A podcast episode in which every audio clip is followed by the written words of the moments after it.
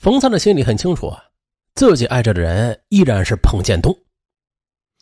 转眼四个月过去了，二零一三年六月底的一天晚上，冯灿正在加班赶材料，突然就接到邻居的电话，说母亲在楼梯间摔倒了，头部受伤，已经被紧急的送往人民医院。他是一路小跑跑到医院里，在跑上跑下将母亲安顿好时，已经是凌晨一点多了。坐在医院的长椅上，冯灿情不自禁的就想起了彭建东。在大学的几年里，大事小事都是彭建东打点，几乎不用自己来操心。要是彭建东在自己身边，这该多好啊！他忍不住的就掏出电话来，摁下了那串熟悉的号码。但是，铃声响了一遍又一遍，却始终无人接听。冯灿的心不断的下沉着，他感觉整个世界都空了。泪水也是一滴又一滴的落了下来，而就在唐宋经常约会冯灿的时候呢，彭建东和尹梅却像是遇到了知音，一有机会啊，两个人就一起吃饭、逛街、聊天。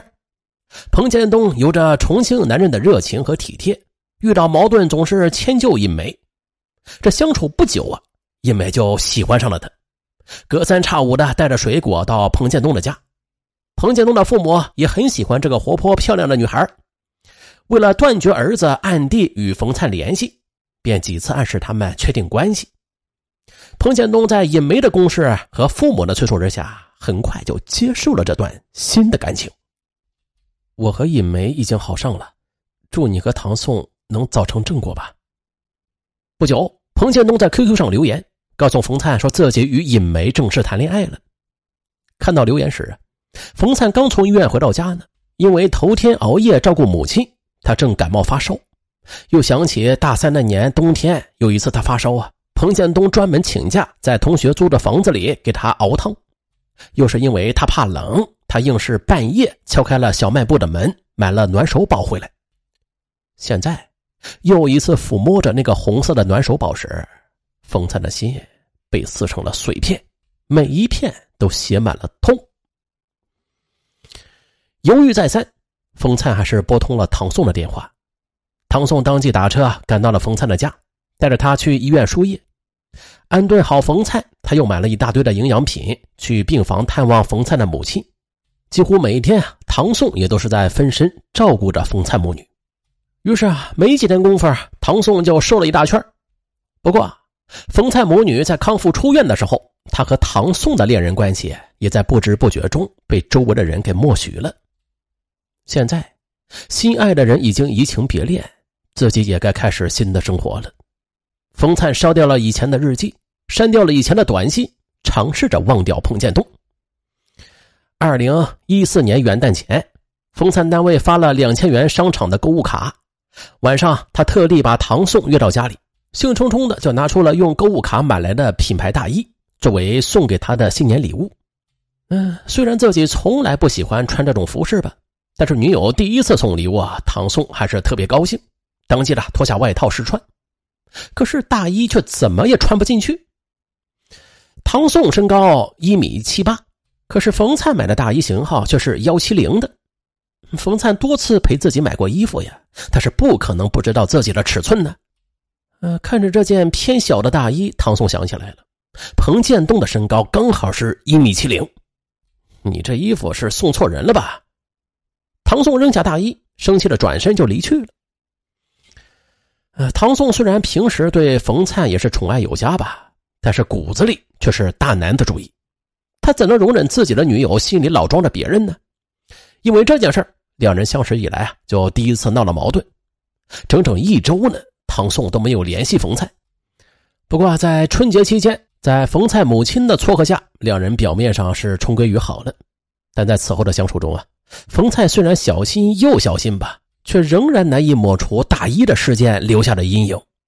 每次闹别扭呢，不管谁对谁错，唐宋总会阴阳怪气的来一句：“在你的心里一直是想着别人的，当然看我什么都是错了。”时间一久，两人便争吵不断。就是在这样的恶性循环之下，冯灿越来越思念彭建东。二零一四年三月中旬。一位大学好友来到达州出差，看到冯灿那憔悴的脸上写满了思念，好友啊就故意拨通了彭建东的电话。随后，激动的冯灿接过电话，他本想好好的诉诉衷肠，可却听到话筒里传来了尹梅的声音：“亲爱的，你快点讲啊，我们还要去看结婚礼服呢。”这，冯灿愣住了，憋了许久，是一句话也说不出来。他呆呆的握着话筒，只听到彭建东那句：“再见，保重。”回到家，冯灿是辗转难眠。他无法相信彭建东这么快就要和别人结婚了。冯灿决定亲自去一趟重庆，他要当面问清楚，彭建东是不是真的变心了。他要为自己的幸福做最后的努力。几天之后啊，冯灿请了公休假，瞒着母亲和唐宋去了重庆。深夜十一点，彭建东才赶到那家宾馆里。离别多时再重逢，那情景却是相顾无言。啊，我带你去看重庆夜景吧。为了化解尴尬，彭建东提议带着冯灿去峨山公园看山城夜景，那是他们在学校时的约定。逛完夜景已经是凌晨三点了，两人在一家通宵营业的大排档里落座。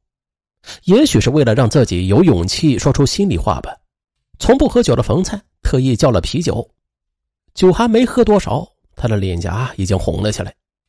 见状，加上酒精的刺激，彭建东被冯灿留在了宾馆的房间。这是上午醒来的时候啊，彭建东却早已不知去向了。桌子上留着一张纸条：“灿灿，对不起，我走了。我和尹梅已经领了结婚证，婚礼就定在五一节，你要照顾好自己。”握着彭建东留下的纸条，冯灿终于悲痛的承认，过去的一切并没有回来。自己不过是做了一场梦。回到达州，冯灿大病了一场，他既怨恨又思念彭建东。渐渐的，他觉得生活是一片灰暗，没有丝毫快乐，更没有心思去找唐宋。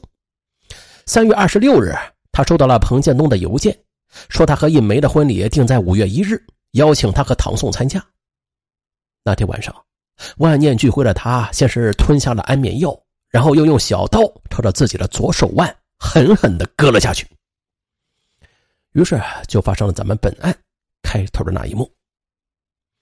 冯灿在给彭建东的信中写道：“建东，我忘不了你。我去重庆找你，本想是挽回我们的感情。那个美好的夜晚，让我误以为是回到了从前呢。可是当我清楚的知道那只是我的梦想之后。”我感到生活已经没有了意义，我错了。如果时光倒流的话，我是死也不会同意签下那个情侣互换协议的。我好后悔，我痛恨自己。对于写给唐宋的信，冯灿在心里是满怀愧疚。唐宋，我对不起你。也许你说的对，我的心里始终是装着别人，又怎么能和你好好的相处啊？我要走了，衷心的祝愿你找一个真心疼爱你、喜欢你的女人。冯灿在去世后不久，尹梅和彭建东也取消了婚礼。冯灿的离去给其他三人的生活都抹上了重重的阴影，那阴影啊，甚至已经遮住了他们通往幸福彼岸的路。感情岂是游戏呀？真爱怎能互换？